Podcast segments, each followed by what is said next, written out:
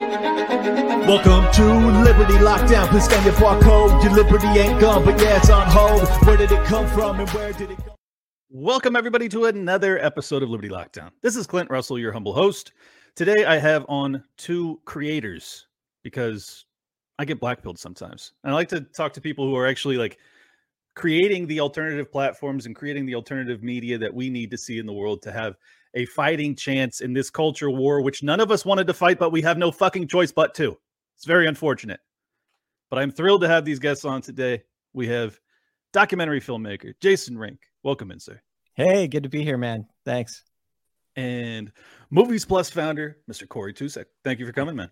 Thanks for having me on. I appreciate it. Uh, so I uh, I wanted to have you guys on because I mean, obviously we we we have had some minor uh, progress when it comes to uh, deplatforming and censorship when it comes to Elon Musk. Uh, I am yet to be convinced that he's going to take it to the level that we would all like to see. Um, but it there has been some progress in that in that regard. Um, but in the in the meantime, it's vitally important, obviously, that we be creating not just the media to compete with the narratives that are wrong and false, uh, but also the platforms that allow us to speak openly and honestly, and sometimes get things wrong. God forbid you know, crazy. Um, so we can start wherever you guys want. You want to hop into the documentary side, or you want to talk about the the platform side, so that people can actually speak truthfully, or, or at least as honestly as they possibly can. What do you think, Corey? Which direction should we go? We could, uh, we could. Let's start with the. I'll start with the platform side, just a general part. We can get into it deeper later, but then I can talk about how Jason and I basically came together um, because we have like a shared vision um, yep. for this, you know, freedom of speech, which I never thought in my life would be a controversial topic. Um, no kidding. And and so um yeah so movies plus we you know we launched back in 2020 october of 2020 uh the first movie that we launched with was called the plot against the president uh, uh made by amanda milius um about the the russia gate hoax and um and you know like i'm not like a trumper so like but i just was like supporting free speech and like yeah you're gonna get censored everywhere. So um so i got behind that and then we you know spent time building up the apps and and uh you know filling out our catalog and all that kind of stuff. And then come to this summer like beginning of the summer um one of uh one of the people we work with uh phil gibson shout out to him he um he goes hey there's this documentary that got canceled from freedom fest. And i was like what know, like documentary. he's like, yeah, it was about um, it was you know about Nick Fuentes and everything that he dealt with, and we were like, wow, that's interesting. The Libertarian Festival, and I was, you know, like in my mind because we're fighting for free speech now. I'm like, the moment I hear that you're canceled, I don't even care what it is. Like it's like it could be the most progressive left or the most like alt right, whatever it is, and I'm like, sign me up. Like I'll, I'd email. I've emailed people before strictly on the basis that I heard their movie got canceled from a festival, and so um, I said, yeah, set it up. And then so Jason and I, we all meet and we're talking and and uh, we're talking about the movie. And he goes, by the way, um, I have this other one called uh, Q sent me, and he starts talking about it, and I'm like, oh my god, because it's funny. Like Jason, uh, J- uh, Jason goes, you know the guy, um, Jake Angeli, name doesn't ring a bell, but he goes, you know the guy with the buffalo horns at January 6th. Oh, oh my god, yeah. Um, and uh, and so he starts telling me about it, and I'm like, dude, we got to do something here. So we ended up, I mean, we, you know, are, are basically partners now, and we have uh, we have a couple things, and we, in my view. I, I mean, I know Jason feels the same way. We want to just keep working together going forward because Jason's on the forefront. You know, he's out there like in the fight. You know, I get to sit back behind a computer and work on like the business end, but Jason's out there like you know. Uh, he's in the Jan 6th, like he's like where he is with the camera, and he's getting the FBI knocking on his door, all that stuff. So like, you know, um, so it's a good uh, a good partnership. And I was just like, once you guys see the episode, like any any of the listeners that haven't checked out Q sent me, I mean, you'll just be blown away at the story of of this kid, and and there's so much more to come to it too. Yeah, well, I mean, Movies Plus is where you guys can go check it out. Q sent me; it's a multi-part uh, series documentary, and I I was fortunate enough to have Corey send me the link. I'm going to be watching it tonight. I'm I'm actually really excited because like it's so rare that you get to see something that is attempting to tell the truth you know like especially about that day it's almost impossible to get anyone that's uh, seeking any semblance of the truth it's just it's all narrative spin and you know we've had fucking year of them with this fraudulent ass investigation uh, in the congress where they don't even allow basically any counter viewpoints whatsoever. I mean, it's just it's crazy. So it's vitally important, you know. And like even if even if Jason gets some things wrong in it, which he probably does, I don't know. I haven't watched it yet, but like we need countervailing theses. We need other opinions. So, Jason, go ahead and tell us a little bit about that. And uh, yeah, and Nick Fuentes one, just so you know too. I was at Freedom Fest. I was a, a, a speaker there, and I was very excited to see your documentary at that event. And then I found out that you know basically you know Freedom Fest, not yeah. so very disappointing. Yeah, and you know, uh, it's it's interesting because the the reason any of these documentaries came about is because, you know, like I hail from Ron Paul 2008 campaign. That's when I got Okay. woke up. I worked on his grassroots campaign in Ohio. Um, you know, saw the Tea Party happen there. Started this like liberty organization that was kind of Tea Party with Ron Paul roots in it back in like 2009, 2010 and then you know fast forward a while um, i didn't really do that much documentary uh, like political work. Um, i was just building a production company really. And but then when i saw things happening after the 2020 election i just saw i thought man this seems like an interesting story. It's like anti-establishment tea party happening. I didn't know anybody on the right. I didn't know ali alexander or any of these people who are running it but i just connected with them on twitter um, he agreed to let us come film some stuff and and you know whatever 10 weeks later um in dc on january 6th and um you know in in that journey um had met nick and that's kind of how that short documentary got produced on him that created a bunch of problems. But before that the problems got created with that it was this story that really got all of my social media accounts canceled. And it's it's really kind of weird and that's why I, just pushed harder into this story because we met uh, Jacob Chansley, Jake Angeli, the Buffalo Shaman guy. We met him along the way during um, the protests uh, before Jan 6, and we had interviewed him in December. And then once he started showing up online it, on Jan 6, we had his cell phone number, and we're like, we're getting a sit down with this guy, you know? And so he's like, Yeah, I'll come interview with you. And so he interviewed with us for over an hour he went on his way to Arizona. We didn't know what was going to happen to him, but we were like, this literally could be the only sit down, unfiltered interview with with the Q shaman anybody gets, you know. And it turned out it was kind of that way. And so we hurried up and we went and interviewed his lawyer, his family. We harvested as much footage off of the internet in a week after Jan 6 because we knew stuff was going to get taken down.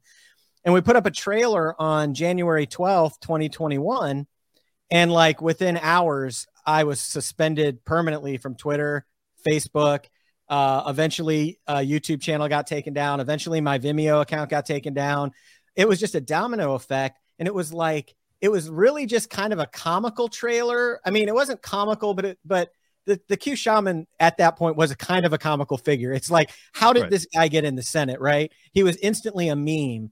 And lo- losing all, all of my social media access I, I felt like, man, this wasn't this wasn't saying anything about Trump being like legitimate. This wasn't saying anything about the Q shaman's a hero. It wasn't like QAnon's right. In fact, the opposite maybe.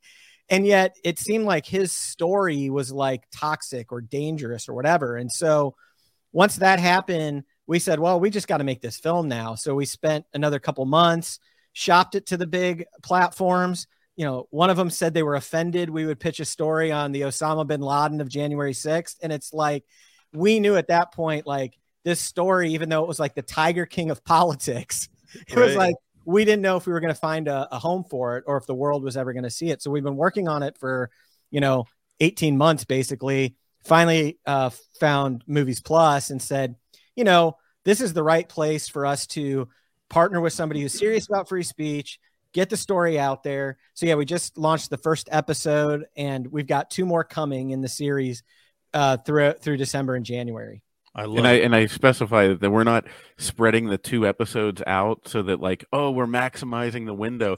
Like Jason is working, Jason and Paul Eskandon are working as hard as possible to crank this out. They were editing episode one until like seven hours before it premiered. Whoa. So, So they need the time. Well, yeah, and they are working hard. A quick comment on the Osama bin Laden uh, Oh, yeah. comparison.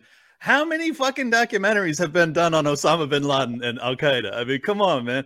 And Yeah. it- Jeffrey Dahmer was like, you There's know, Hitler documentaries everywhere. You know, like are they Yeah, going to ban Hitler documentaries? The The- the History Ger- Channel would be screwed. Clint, to that point, I actually wanted to say something. The funny thing is, is, is some of the other pushback we got was that they didn't want him to be sympathetic. Right. So they were like, he's got to be portrayed as Osama bin Laden, mastermind of Jan 6, even if that's not true. And we're like, the real story is that he's been mischaracterized. He's totally different than people think. A lot of, you know, a lot of the stories that came out about him.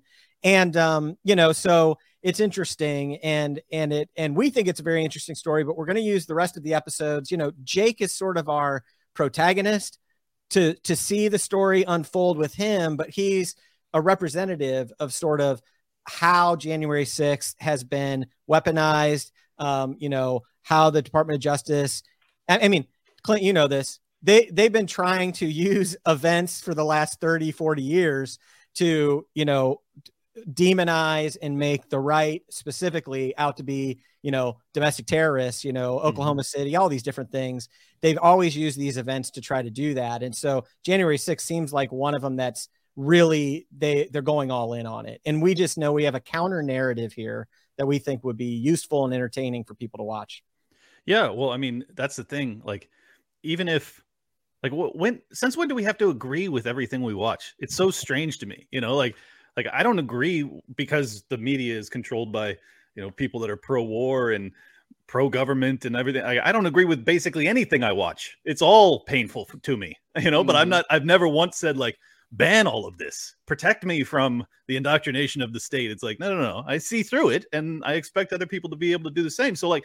I just wish that there was a, you know, even 30 years ago, it still felt as if there was there was a, a willingness to hear opposing viewpoints. Like even Al Qaeda, I was like, Ron Paul, I know it was very unpopular when he did it, but he said it's important. It's important that we listen to the people that are attacking us to understand why they're doing it. Like if you don't understand your enemy, like even if they perceive the Q shaman as their enemy or the January Sixers as their enemy, why don't you want to understand them? Why? Why would you not want to understand how they got to this point? How they got to be so radicalized that they threw an insurrection, as you frame it, you know? Or not yeah, I think like that would to me the this episode in this documentary actually should be serving them like uh, doing something good for them right. to like give them more information as to like how like you said how did this happen dive into the mind so you know then my conspiracy bells go off because i'm not a conspiracy theorist but then i start to sit there and i go like well wait a minute why don't you want you know like like my initial thought was like why don't you want this to come out? Like is he a fed? What's going on here? You know all that oh, kind of right, stuff right, like, right, right. you know it's like what, Yeah. what what's the deal? But uh you know jason covers that pretty well.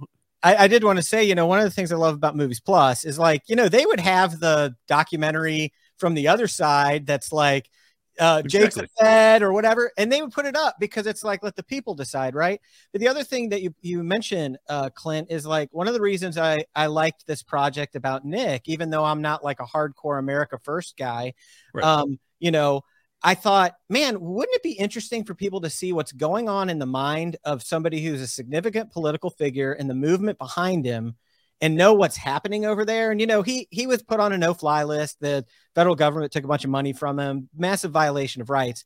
And but I'm like, wouldn't it be interesting to know that they think God's on their side, that he's willing to die for the movement, that he's got a pa- really loyal followers of like under 25 men, like Right. just to know what's happening over there. But it's like, no, it's got to be totally erased from access. And that it's just, it's not useful. Like if you want to either, you know, know how to uh, debate the other side on something, or if you want to join together with them in some strategic way, like whatever it is, it's better to have the ideas out there and then be able to engage in them. It's my opinion. Right. Or or if you want to defeat them, like you need to Yeah. understand them, you would think. But I, I think what it really shows is the fragility of the narrative. You know, it's like the fact that if you just hear the opposing viewpoint, it might shatter everything else that's going on right now. And you know, like you were saying, I I'm not a I'm not the biggest fan of Nick Fuentes. Far from it, actually. Um, I, I would consider myself much more of a fan of Alex Jones if we're going to be talking about people that have been unpersoned and deplatformed from everywhere. But I have spoken out on behalf on behalf of Nick. I've spoken on out on behalf of uh, what's his name, Andrew Tate. Like all of these guys that have been completely unpersoned as of late. Like, I don't understand how people, especially from the libertarian sphere, don't understand this is coming for all of us. Like, we are all variants of these people. Like, we're sure we're not as extreme or sure we're not as well known or whatever. But like, if you think it's, if you think that we don't stop this and it doesn't come for us eventually, you're out of your fucking mind. Like, they're absolutely going to come for all of us. And I mean, this is why Corey is creating a platform where we can actually continue to produce content that will be seen by millions of people without uh, having to fear censorship. Corey, what what was the uh, the the process in? Um, obviously, you already explained how you partnered up with Jason, but what what do you think is going to happen moving forward? Like, what's the the bigger picture plan for it? Well, you know, it kind of like what Jason said, how we'd put the opposite up. I thought it was really funny when we put the Nick Fuentes doc up. It was sandwiched between uh, on the one side, it was a, uh, a movie called Church and State that's about the gay rights marriage uh, vote or uh, fight in Utah uh, against the mm-hmm. Mormon Church, and very much taking the side of the gay rights movement. And then on the other side, it was modern day slavery about the over incarceration rate of African Americans in America. So it's like I was like, I don't know what you're talking. Like people were coming and attacking us. I was like, I don't know what you're talking about. I don't have an opinion. I'm just giving them all, you know. So like we're just offering the platform. But um, I've been saying to to people on the left specifically because I mean I talk to people from all over. So, but it's just the right is getting censored at the moment. And I've said I'm like, look, the moment that that censorship rears its ugly head, it's going to come after you. They're using you as a political stooge right now to try and get their way and sway public opinion. But they don't like you. like the people that are trying to silence voices do not like the radical left. They hate you. They yep. want to silence you too. And as soon as it's no, you're no longer politically advent, uh, no, no, longer a political ally or something that asset that can move them forward, their initiative forward. They're going to turn around. They're going to take you out. And when that happens, Movies Plus will be here for you too. Right. And then I'll probably get attacked by the right at that point. Well, I mean, perfect example is Antifa, who's like, if they if Antifa were truly an anti-state organization as opposed to yeah. doing the bidding of the state to a, a, large extent, they would be treated as the you know January Sixers were.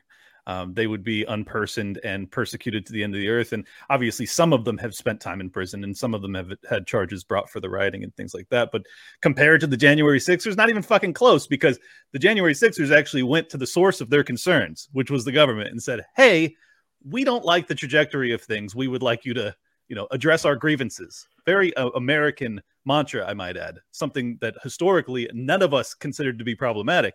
Um, now, obviously, there was some violence, and I'm not I'm not advocating on behalf of it. I'm just saying, like, I appreciate when people stand up for their their rights, and you know, whether you believe that there was any sort of shenanigans in the elections is really secondary. Like, these people believe it deeply.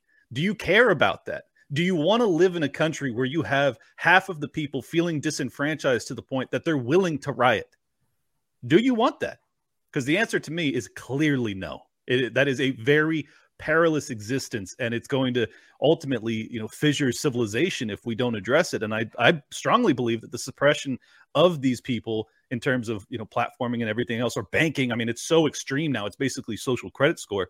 Um, ultimately, will just make it fester you know it'll it'll absolutely blow it up to a point that it becomes out of control and then you end up with some real violence.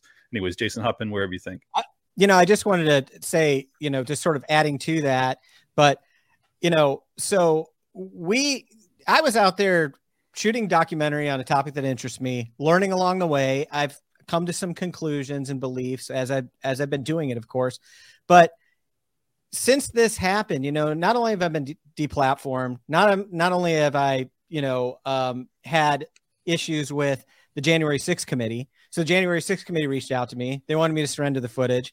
Then eventually the FBI and DOJ reached out to me and threatened that they were going to subpoena me. And what's really interesting around that is that they actually cited an article in the Guardian that was written about our film on the election protests and that that that article from the Guardian had information leaked from the Jan 6 committee from my lawyer in the article. And so, literally, what's going on out here is I'm like trying to make a movie. They're trying to get footage to help prosecute people and the J6 stuff and all of the other thing. And you've got the Jan 6 committee leaking information to the Guardian, then the DOJ pointing to the article in the Guardian as a pretext in order to come subpoena my footage. And so, like, it's really pretty bizarre. And then me and Paul Eskandon, my uh, filmmaking partner, both of us received letters from the IRS within 30 days of each other, never having been audited once in our lives. Okay. And so I look at this larger thing, you know, and again, I've got some conspiracy vibes going on, but like when you add it all up, it's like this is designed to try to get people like me from keep doing what I'm doing. And and you know, if I wasn't in business for my own myself, if I didn't have some resources, if I did, didn't have the ability to continue going down this road, I would have had to given up a long time ago because I would be unemployable. You know, um, they're trying to come after me for hundreds of thousands of dollars. They're threatening to, you know, pull me into legal action. And I'm like, you know, so that's the other thing that's a problem here. Is it's like I don't want any journalist or filmmaker on the left or the right to be coming under that kind of scrutiny, which is just going to shut people down. It's going to chill you know journalism people are just not going to do it and and then if you don't have a platform to go out on on social media or a place to be able to show the film then what's the point of doing it anyway because you're just going to lose money on the whole thing so right. it, it's really been a series of escalations over the last 18 months and it's really just made me like kind of more passionate about moving forward is is the real truth of the matter yeah well i mean that's that's very similar to my experience it's like if I wasn't an independently wealthy entrepreneur that had my life thrown into disarray because of the lockdowns, I wouldn't have done this. You know, I, I certainly would have shut up because I know that these opinions are enough to make me completely unemployable. Like I. the odds of me being able to go out and get a, a job with a Fortune 500 company, even though I am more than qualified to do so, are virtually nil at this point yeah. because I, I have spoken out against, uh, you know, against a litany of things that are just simply not allowed to be discussed. Um, and that's intentional. It's so clearly intentional that they don't want people like us that have these opinions to have the courage to go and propagate them, to go and discuss them openly. Like even the, even though my opinions uh, they vary, they're they're evolving constantly. I'm not some like hard ideologue that can't hear counter countering viewpoints and change my mind at times, but it's so important that we have more people that are willing to do this and they're trying to put the barrier to entry and the cost for doing so so extraordinarily high that independent film uh, you know makers like yourself or documentary filmmakers or people that are producing uh, you know tv series or movies or youtube channels or anything they just want you to not feel as if this is a path you should take that it will ultimately be so cost prohibitive that it would be ill advised and uh, I think that that amounts to a dystopic hellhole very quickly. Yeah. I mean, just just think about what I just said. Like we're talking about America, guys. We're yeah. talking about America, like the land of the free. This is so it's so crazy to me that we have gotten this far off the the trail so rapidly. And I know a lot of people will say, "Oh, we've been off the trail since 1913. We've been off the trail since 1860, whatever." It's like, okay, look, yes, you're right, but it has gotten really bad really rapidly over the past three years in particular. And I, I just, nerve wracking. Anyways, Corey, what do you think? Uh, yeah, I agree. I mean, because whenever this all uh, like, I think I, I think we all had illusions of what was real, like what, what kind of freedoms are real and what weren't. But like we were all like, ah, it'll never get that bad, you know. Like I mean, before, you know, before 2020, like you know, and like everything that happened, you know, since then, good, bad, and ugly. It's just like we all had like we would all sit there and go like, oh, haha, like yeah, like I talked about diapers for the first time ever, and like then all of a sudden I started getting ads for them, and like isn't that crazy?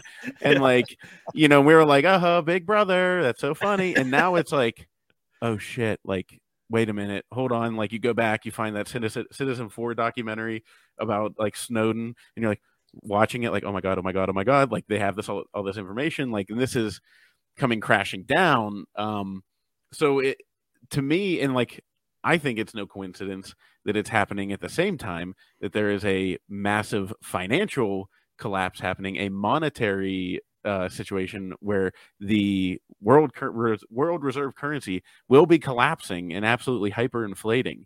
And so they're trying to get out ahead of it because hyperinflation leads to some pretty crazy things. Um, so that's like me, like as a filmmaker, I'm sitting there looking at like what's the villain's like mindset, you know, like that's their motive, you know, they're trying to get ahead of it, but they have nefarious you know purposes behind what they do. But it, it's just it's it's saddening for me because like I, like I said we're not like one specific platform for any you know we we support free speech and everything but we support all filmmakers. But like jason's like one of the only filmmakers that i've found jason and paul that that are willing to do this stuff you know because like i be honest with you like watching the footage and hearing the stories i'm like oh my god like good luck getting other filmmakers to do this you know like they're not going to want to stick their necks out and and the, the same thing with it being employable or not like i was like well, it's movies plus for me or bust at this point because like you know beforehand like before i stuck my neck out and put my name to the company and all that i was selling movies in the background. I was happy to sell movies to the big platforms. Nobody knew my name. I flew around the world had a great time made a living no big deal and um but then like i made a conscious decision to like you know stand for free speech no matter what voice it was and um and now you know it's like I had that backup plan where it was like, oh, if things ever go sideways with my company, I could get a job at Netflix in no no time, you know, because they'd right. be like, yeah, this dude's got like eight years of distribution and sales experience. Of course, he's going to be a perfect fit. Now, like, oh my god, like there's no chance. Right. it's He's fault. got he, has got all these contacts. he's got this full Rolodex that would be tremendously valuable to us. Uh, no, in fact, in fact, no, burn, he had a platform. Burn, yeah, burn him to the ground. He burn his resume that, immediately. exactly. It's like you know, Clint. Oh, I was just going to say, you know, you've been talking about this since you've had your podcast or whatever, but it's interesting, and you brought this up, Corey. It's like, it's like, it is people's need for resources and the basics of life that will get them to accept the the curtail of liberties, surrender their power to the government, and it's like we are really seeing a convergence of like all of the implications of the lockdowns, like supply chain, like people, you know, um, the the money system, like employability, like all of these things come together. And now it's not now that we've seen what happened in 2020, you know, and for me, I was shocked at how fast people just were like, okay, I guess we're listening to the government. I shouldn't have been. I was naive. But now that we've been through that, we know how quickly people are going to surrender. And most people just don't have the wherewithal. Like most people have like $400 of liquid capital in their bank account. It's like right. most people, no matter how principled they are, they're not going to be able to resist it. They're going to go along. And those of us who don't are going to find ourselves on the other side of the equation, right?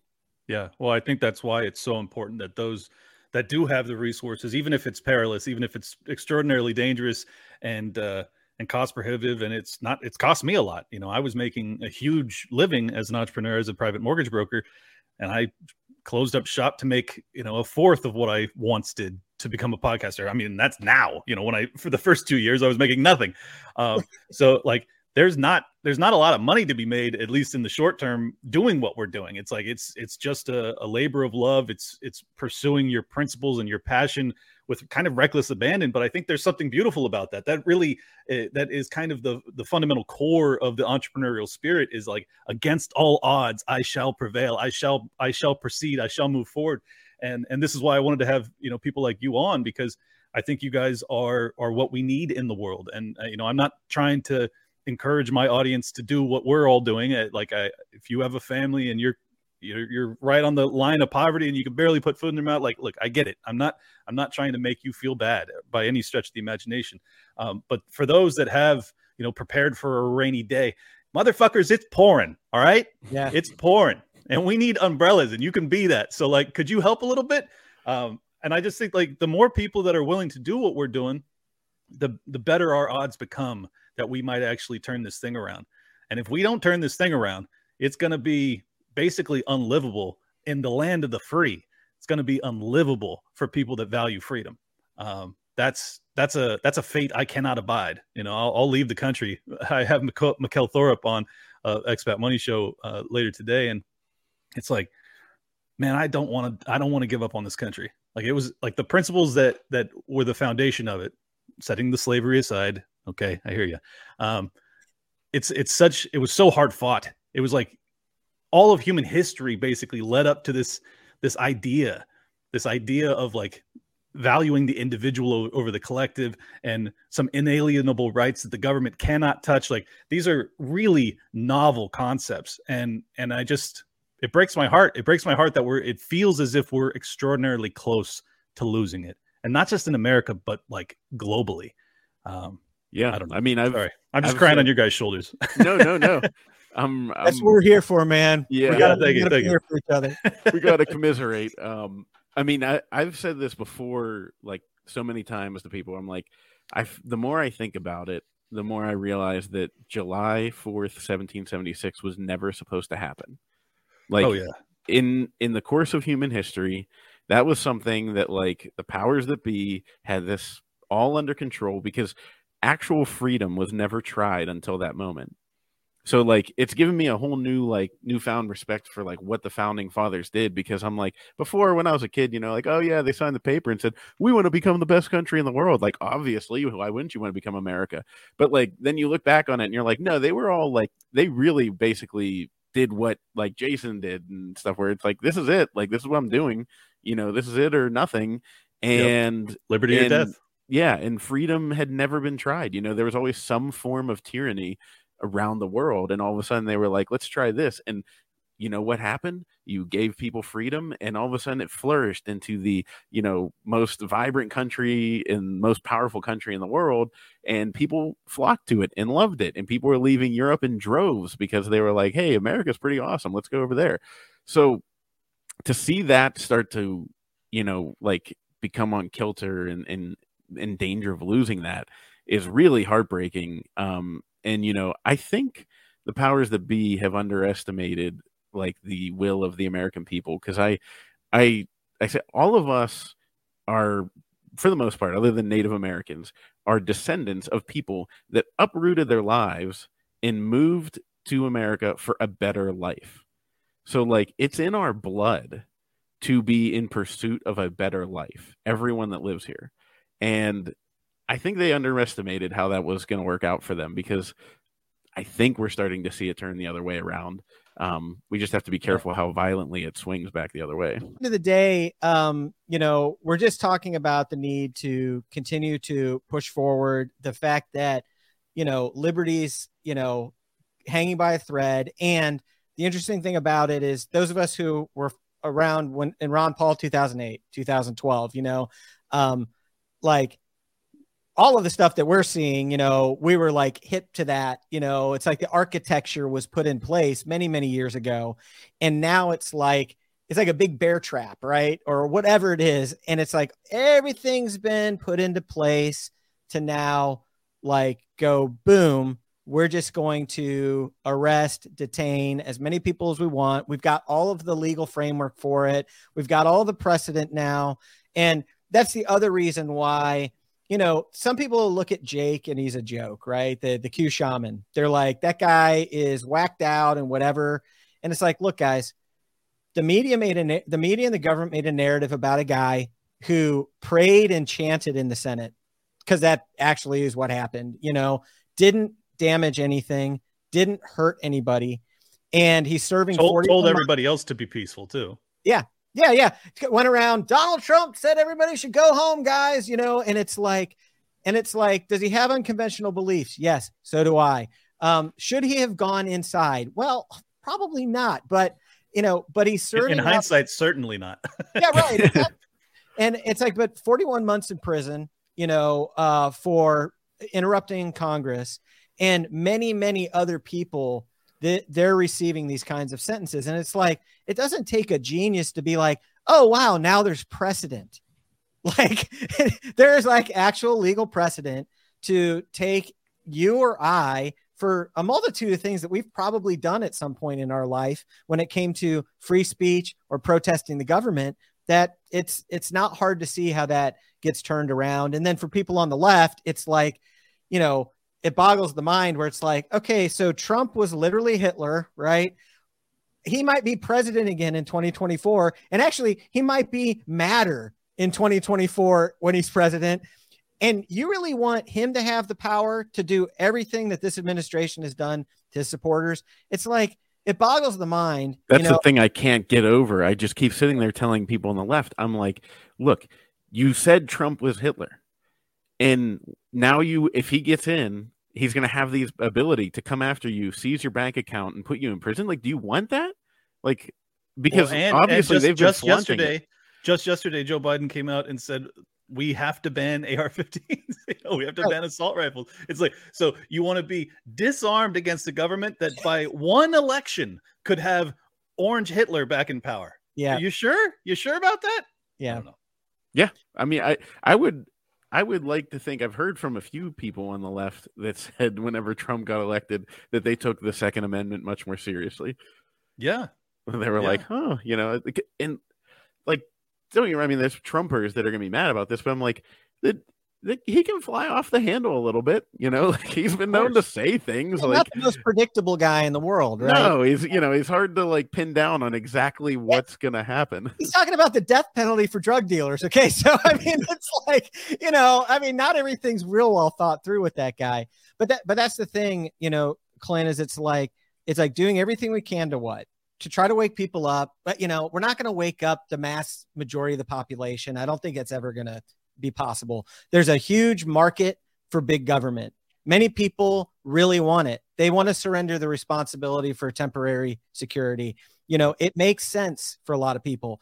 We are definitely trying to get to the remnant, the the number of people that we can identify as part of a community of people who love liberty, who don't want to hurt other people, who want to be able to keep the fruits of their labors and, you know, who want to be left alone. And we want to try to figure out is there a political solution for us to live in peace, whether that's national divorce, whether that's buying ourselves time at the federal government, whether it's doing things on a local level, whether it's just trying to figure out how to escape the financial system for more autonomy, you know, and it's really, it's all. Um, but I think what a lot of us have realized over the last couple of years is there is a lot we can do in our own lives to be free on a daily basis when it has to do with our work, our money, our geography, our relationships, our community. And it's like, get that in order, figure out your own stuff. And the, the stuff at the at the government level with the corrupt politicians is important. Not saying it's not, but too many people I know who love liberty and freedom don't have or or aren't committed to really getting their house in order so that they can experience the you know they can stack the odds in their favor let's put it that way Yeah. Yeah, Well, I mean, that, oh, sorry. ahead. I was just gonna say that's that's kind of like what happened with me and my wife at the like at the beginning of the pandemic, where we just sat down and we were like, like it, right when they said two weeks to slow the spread, I said, worst case scenario. I said best case scenario, they actually mean it. Worst case scenario, everything I've been telling you is true, and this is never going away. and um and it, I've never wanted to be wrong so much in my life, but I've just been like right over and over again. And like, so she's, you know, she knows how much I love to be right. So she's just sitting there like, "Ah, God, man, for like three years now, he's just been nothing but right. But, um, uh, except for other things, you know, that, you know, have to do with like, did I take the garbage out? But outside of that, um, what I was going to say was like, we sat down and we were like, what are we going to do? Because like, you know, you can wake people up, but like Jason said, I love the message of like taking care of your own home, like, you know, not just your house, but I mean, like, you know, your base, getting your base set because we sat down once it got to like week three of the lockdowns. We are like, okay, here's the deal. We don't want our kids growing up in a lockdown world. So, what are the steps we take to get out of that situation? And The And really, is like- whatever's necessary. Exactly. And and then like we're like if there's simple things you can do just around your house in a general life sense to like not be in this prison or whatever. So like, you know, we're like there's people that are like, you know, huge libertarians that are like, you know, like taxation is theft and it's like yeah, I mean, I guess so, but like what are you gonna do? Like, you have to pay them. You know what I mean? Like, did I mm-hmm. want to? No, but like, you know, it just it's part of it. You know, it, it- like I just bought something at the store, had taxes on it. I mean, what are you gonna do? Like, there's nothing you can do. But you can if you center yourself on your own life, and then you can just be really happy. And and that message can I think spread because that's how you can affect change on a larger scale. Is if you start to show by example how you're living, how you're happy in in your own life, and you're happy with yourself then other people see that and they'll start emulating that and that's how uh, change spreads. And and you know you know people can then start being happy with who they are as a human being which like is so what's wrong with our world right now. Is like everybody wants something to be fixed. Everybody wants to change how they feel you know like you know i don't feel like this. I feel like that. So i need something to justify that i feel why i feel this way. And it's like well, i hate to break it to you but those are feelings. Feelings are fleeting. They come and go. You know people that have been married you know for a long time should know this but like one of the best lessons i ever learned was like they said love is not a feeling. Love is a decision when it comes to marriage. Like there's a loving feeling but like they were like, "You're not going to feel that way your entire marriage." Just want to hate to break it to you, you know. And it's like that. So that's how like everybody just feels like they want to act on their feelings. I feel like this hurt me. I feel this way. I want everybody to accommodate my feelings. When it's like we're talking about feelings, feelings. Yeah. Well, that that's the whole pronoun push right now. It's like like people are like, this is a, a mortal sin. This is you know violence. In fact, that you're not privy of how I want to be referred to. It's like it's like look it's if you're going to externalize your your own sense of being like you're fucked. Like you're, never you're never going to be content with that. Like if you're just going to expect every stranger that encounters you throughout your life to reaffirm who you are as a person well there's a there's a deep void within you that is like that no no pronoun is going to fill folks. I'm sorry.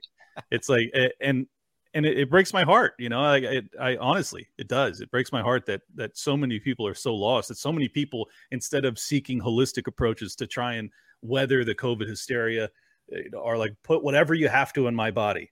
In fact i'll allow you to mask up my child for no apparent reason for multiple years breaking their brains and their speech and everything else.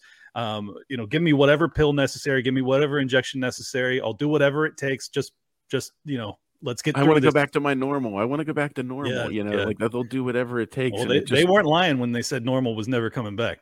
Yeah, yeah, yeah. That's, I mean, well, and like the whole pronoun thing. It's funny to me. I'm like how they wanted to like make it violent and like a, a, a an offense if you called somebody by the wrong pronoun. Like, do you know how many like butch, big shouldered women I've called dude before by accident.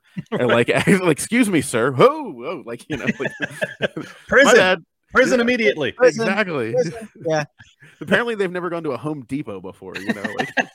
well, and that's the thing that I think has become clear a little bit is is, you know, I'm not, you know, I, I, I was Gary Johnson in 2016. I voted for Trump in 2020 only because I was like, maybe this will buy some time. You know, the right, no matter no matter how bad the right is, they don't currently have academia, big tech, woke corporate, Hollywood, right. mainstream press to shape culture as quickly and as impactfully as the left. So it was a strategic move. You know, that's it. And and still, I I I don't see the right as the solution to any of our problems. I I don't see um, them as necessarily the same wings of the same bird of prey or, or two wings no. of the same bird of prey. I don't either. I see it now as like right now, one side wants to put me in prison and kill me, and the other one doesn't want to do that yet, and uh, you know, and they don't have the ability to convince a mass number of people to get on their side yet. And so it is about buying time, man. It is about trying to figure out what are the other solutions. And you know, but the first film I made was in 2010 with Tom Woods, a film called Nullification with Michael Boldin um, about nullification and secession. And uh, we didn't even really say secession you know because it was such a bad word but it's great. Right. every once in a while we see national divorce trending online. I think michael malice might have popularized that one. But you know i think people on the right and the left are starting to say can we share a government? And is there a peaceful solution? I think we're a long ways from it. I don't know if it's ever going to happen but I the more people on the left are buying guns because they're afraid of Trump, and the more that they're thinking about what would it look like for California to be its own country and Florida to be its own country, like I support that thinking. Uh, I want that to be engaged in, and and uh, you know what we know is when you can't talk about that online, that means we're definitely on to something. So. Yeah, no, you're right, and I, I really do think that people underestimate how dramatically things can change. I mean, if you like, if you were to talk to someone in 1985 about the USSR, it'd be like, oh, this is, they're not going anywhere anytime soon. And it was like, boom, they basically dissolved and became a, a bunch of different countries. And um, I honestly think that's our future, you know, and it's just a matter of like, does it come about peacefully or does it come about violently? And obviously, my preference would be that it be peaceful. And I think that if we speak about it openly and honestly and just say, look, you guys have your entire own worldview that is so different from ours. I would say detached from reality. You're going to say I'm detached from reality. That's fine. I don't care. Like eh, you think I'm crazy, I think you're crazy. Let's go our separate ways. This what this marriage isn't working, folks. Come on. Yeah. Uh, I'll, I'll, even put. I'll pay you some alimony. Just let me fucking go. All right. right. Uh, but I, I, I do think that's coming though. Like I, I really do. I think that that in in my lifetime, I think that the United States will. I mean, it'll probably still exist in some form or fashion, but I think it'll it'll have broken up into a handful of different pieces and. Um, you know, it's just like, do we end up in World War Three before then? Do we end up in a nuclear holocaust before then? Do we have uh, a, a, complete global economic collapse and starvation because of ESG and and the push to get off of oil and gas and things like that? It's like these are all choices that we have, and I'm going to try and put my finger, as small as it may be in terms of weight on the scale, and say, look, we don't have to go the worst possible route with this thing. Like we can we can agree to do it peacefully. We can agree to do it amicably to some extent and and hopefully avoid the worst possible outcome. Sorry, Corey, you were going to say. Oh, I'm sorry. I was just going to say the globalist powers that be want this to remain one nation until they can absorb it into the sort of until, you know, one global nation. Yeah. Right, exactly. Because it becomes much more difficult when it's like, oh shit, now the US is broken up into five different countries. Now we gotta, you know, it's like they want to they want to maintain it like this. They want to destroy the economy, get us to like be sucked up into the whatever World Economic Forum, United Nations, BS, whatever it is.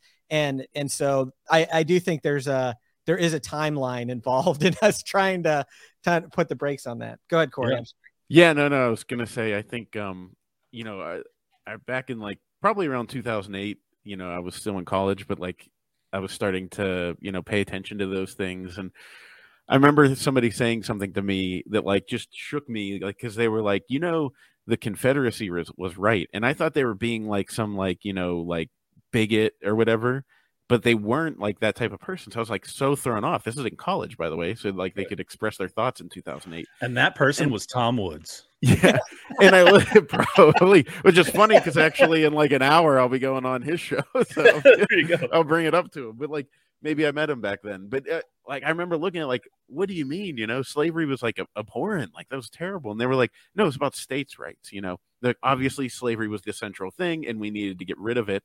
But like, you know, the the federal government was never meant to have this power.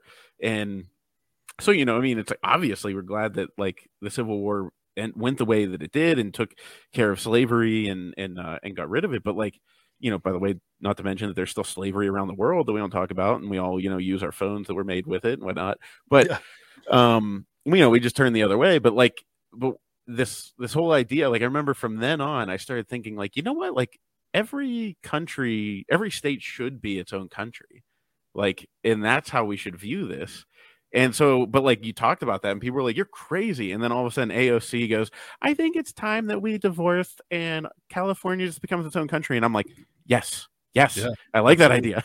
like, listen to AOC; she's onto something. And yeah. frankly, I think if the left, the, I think the best outcome, the best way to get there is the left taking the lead on that because then it will be, I think, more peaceful. Like if it if, if it's right, their idea, yeah, if it's their yeah. idea and they take the lead, it'll be more peaceful. Because like if you get a bunch of like red states so pissed off that they decide to like break up, that's not gonna be very peaceful.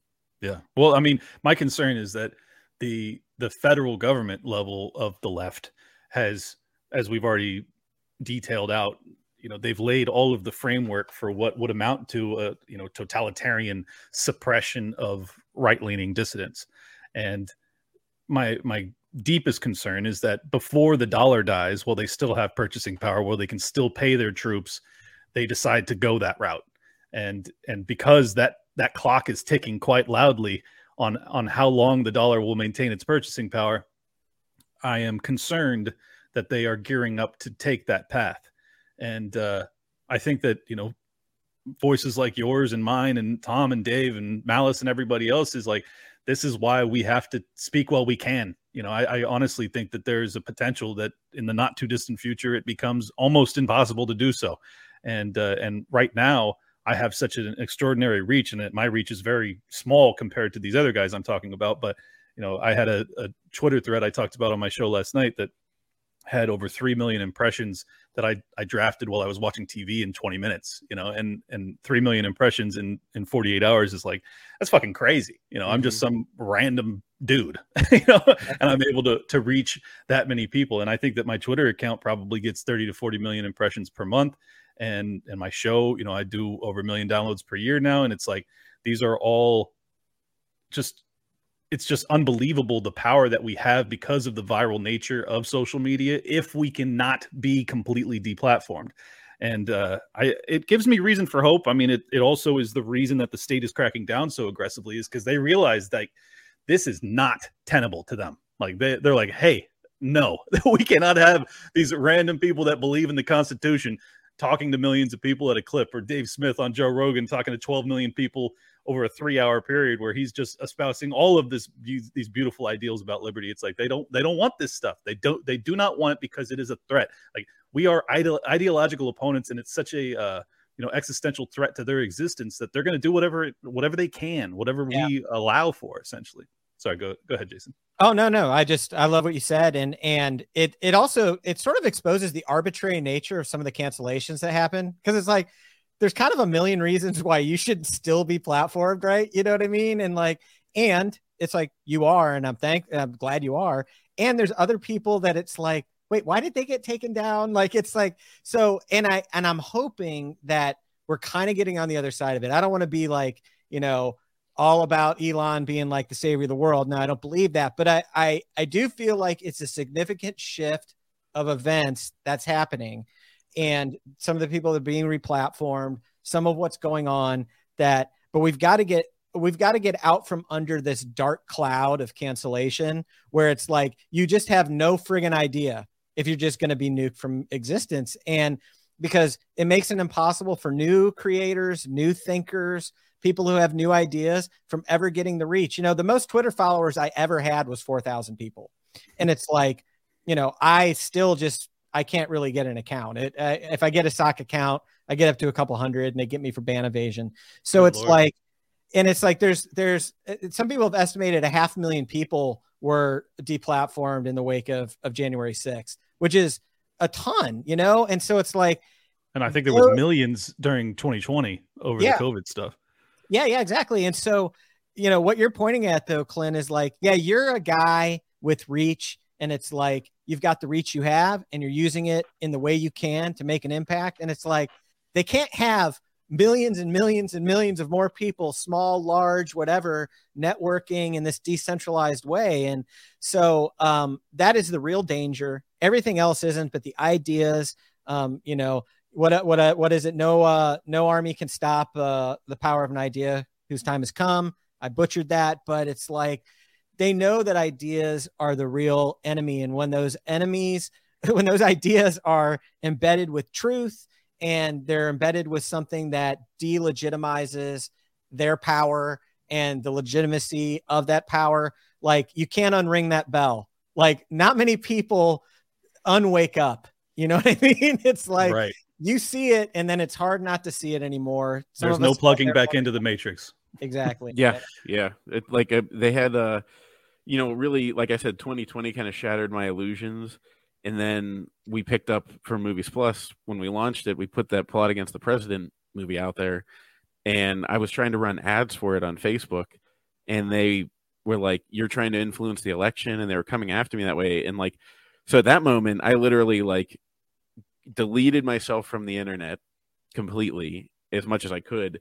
Um, now I have a Twitter account, but that's you know just for business, and you know I talk about Bitcoin with people, but like, um, but like in freedom and whatnot, and movies or whatever, Pittsburgh Steelers, I talk about it all. But like all that's like I I got rid of all my accounts because I was like, this is real. This is a really big problem, and like so whenever not that I'm like a big like oh yay Elon he's gonna save everything, but whenever he first bought it, or said that he was gonna buy it and they agreed I said to my wife, like, I don't know. Like, I think somebody's gonna the powers that be do not want this to change. Right. I think there's going to be a way they interfere. And then when they did interfere, I was like, oh crap. You know, whenever it was like, oh, it might blow up and they might, you know, not allow it.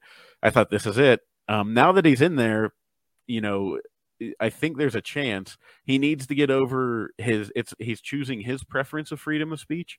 Um, you know, like that because that's the thing I stay I say with Movies Plus is like it's not my preference. It's I, am going to support the voices that I don't like. He doesn't like Alex Jones, and right. he can't stand him. And he's said multiple times over the last week, like, um, you know, I can't support him because of what he did with Sandy Hook. And it's like, okay, that's fine, but like, if you either stand for freedom of speech or you don't, right? It's one no, or the other.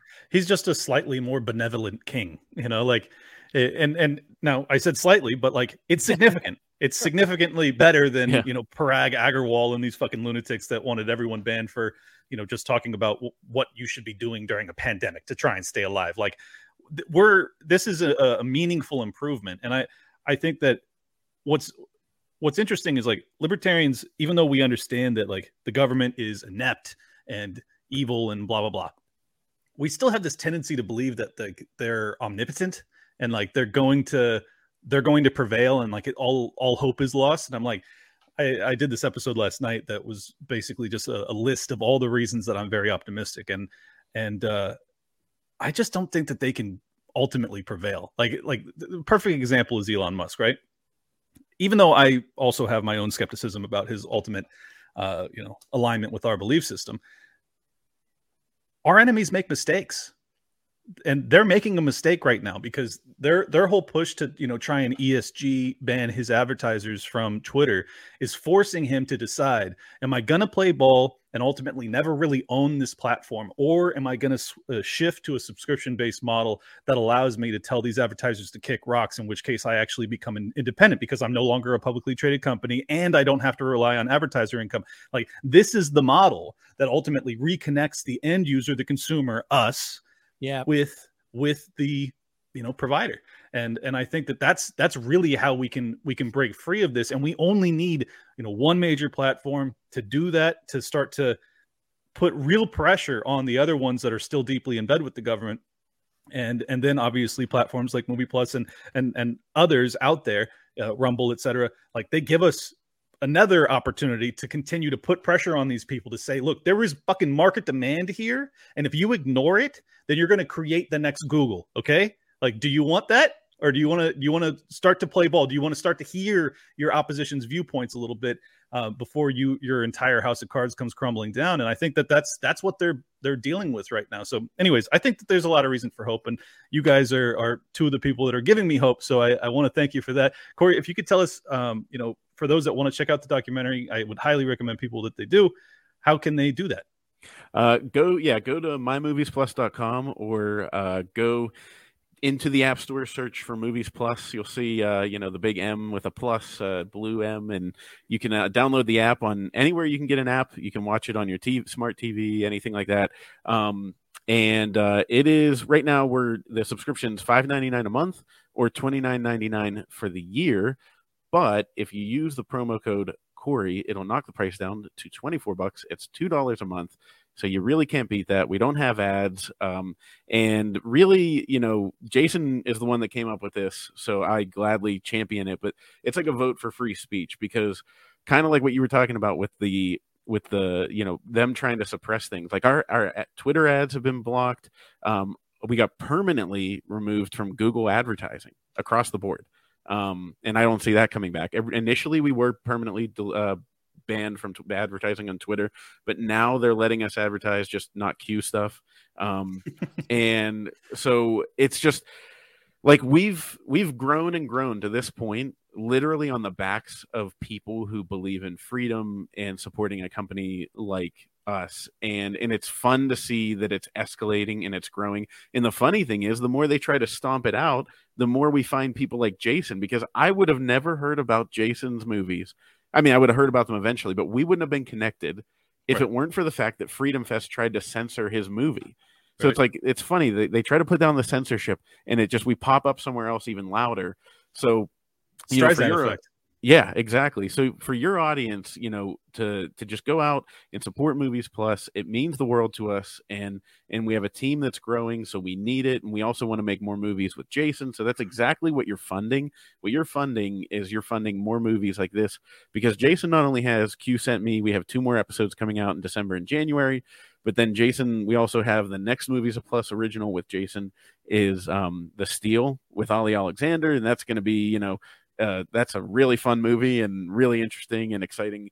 So you're getting all of that. Like I said, for the that'll my, be about samurai swords. It has nothing to do with yes, yeah, exactly. yeah. The steel that's used in no, it's about the, the Pittsburgh Steelers. That's what it'll be. Oh, okay, okay, okay. Yeah. But uh, you know, yeah, use the use a the last plug. Just use promo code Corey. It's C O R Y. You get uh six bucks off, and it's two bucks a month and um and two like, bucks a month folks. Jesus christ that is nothing. Please go out there and do it. We need to support creators like this for real. Like i want to see more content like this and i want to see higher quality content. Like yeah look my show's decently quality but it's like you have to put some real resources in to produce something yeah. that's like actually enjoyable to watch. So if you're interested in doing that this is a great way to do it. Uh, jason go ahead and tell people how they can support you too. Uh, you can support me by supporting movies plus right now. I'm still off of uh Twitter, essentially. Uh, you know, I have a secret account there, but uh, you know, you can't really find me on social media. I'm out there trying to just keep the message going. So support Movies Plus and support Clint um, and support other people who are doing great content out there. I'd, I'd say this, you know, I tithe content creators like it's the church. You know what I mean? I just take a portion of my income and I send it to the Substacks and the Patreons right. and to whatever. And it's like, we got to do that we just got to set a portion of our income out to support the people who are out here doing things like what you're doing, Clint. And I appreciate your voice. You've been a great voice over the last two years, uh, giving people what they needed to hear. And I'm super thankful to finally get on your show, man. Yeah, well, thank you guys. I, I mean, you're you're really on the front lines, and I, I think that we're we're all in a position of risking a lot to do what we're doing, and I, it's it's crazy to say that, and and I, like I, it's still hard for me to even believe it to be honest but like it's true like we are sacrificing a lot potentially and uh, and i hope that people are willing to support what they want to see in the world you know we we spend so much money you know funding these fucking companies that despise us like and yep. we're we're also hesitant to to throw even a couple bucks to people that are actually producing what you want to see in the world. So I hope that changes, and I hope people take it to heart. If anybody wants to support my work, go to libertylockdown.locals.com. Love you guys. We're out. Welcome to Liberty Lockdown. Please scan your barcode. Your liberty ain't gone, but yeah, it's on hold. Where did it come?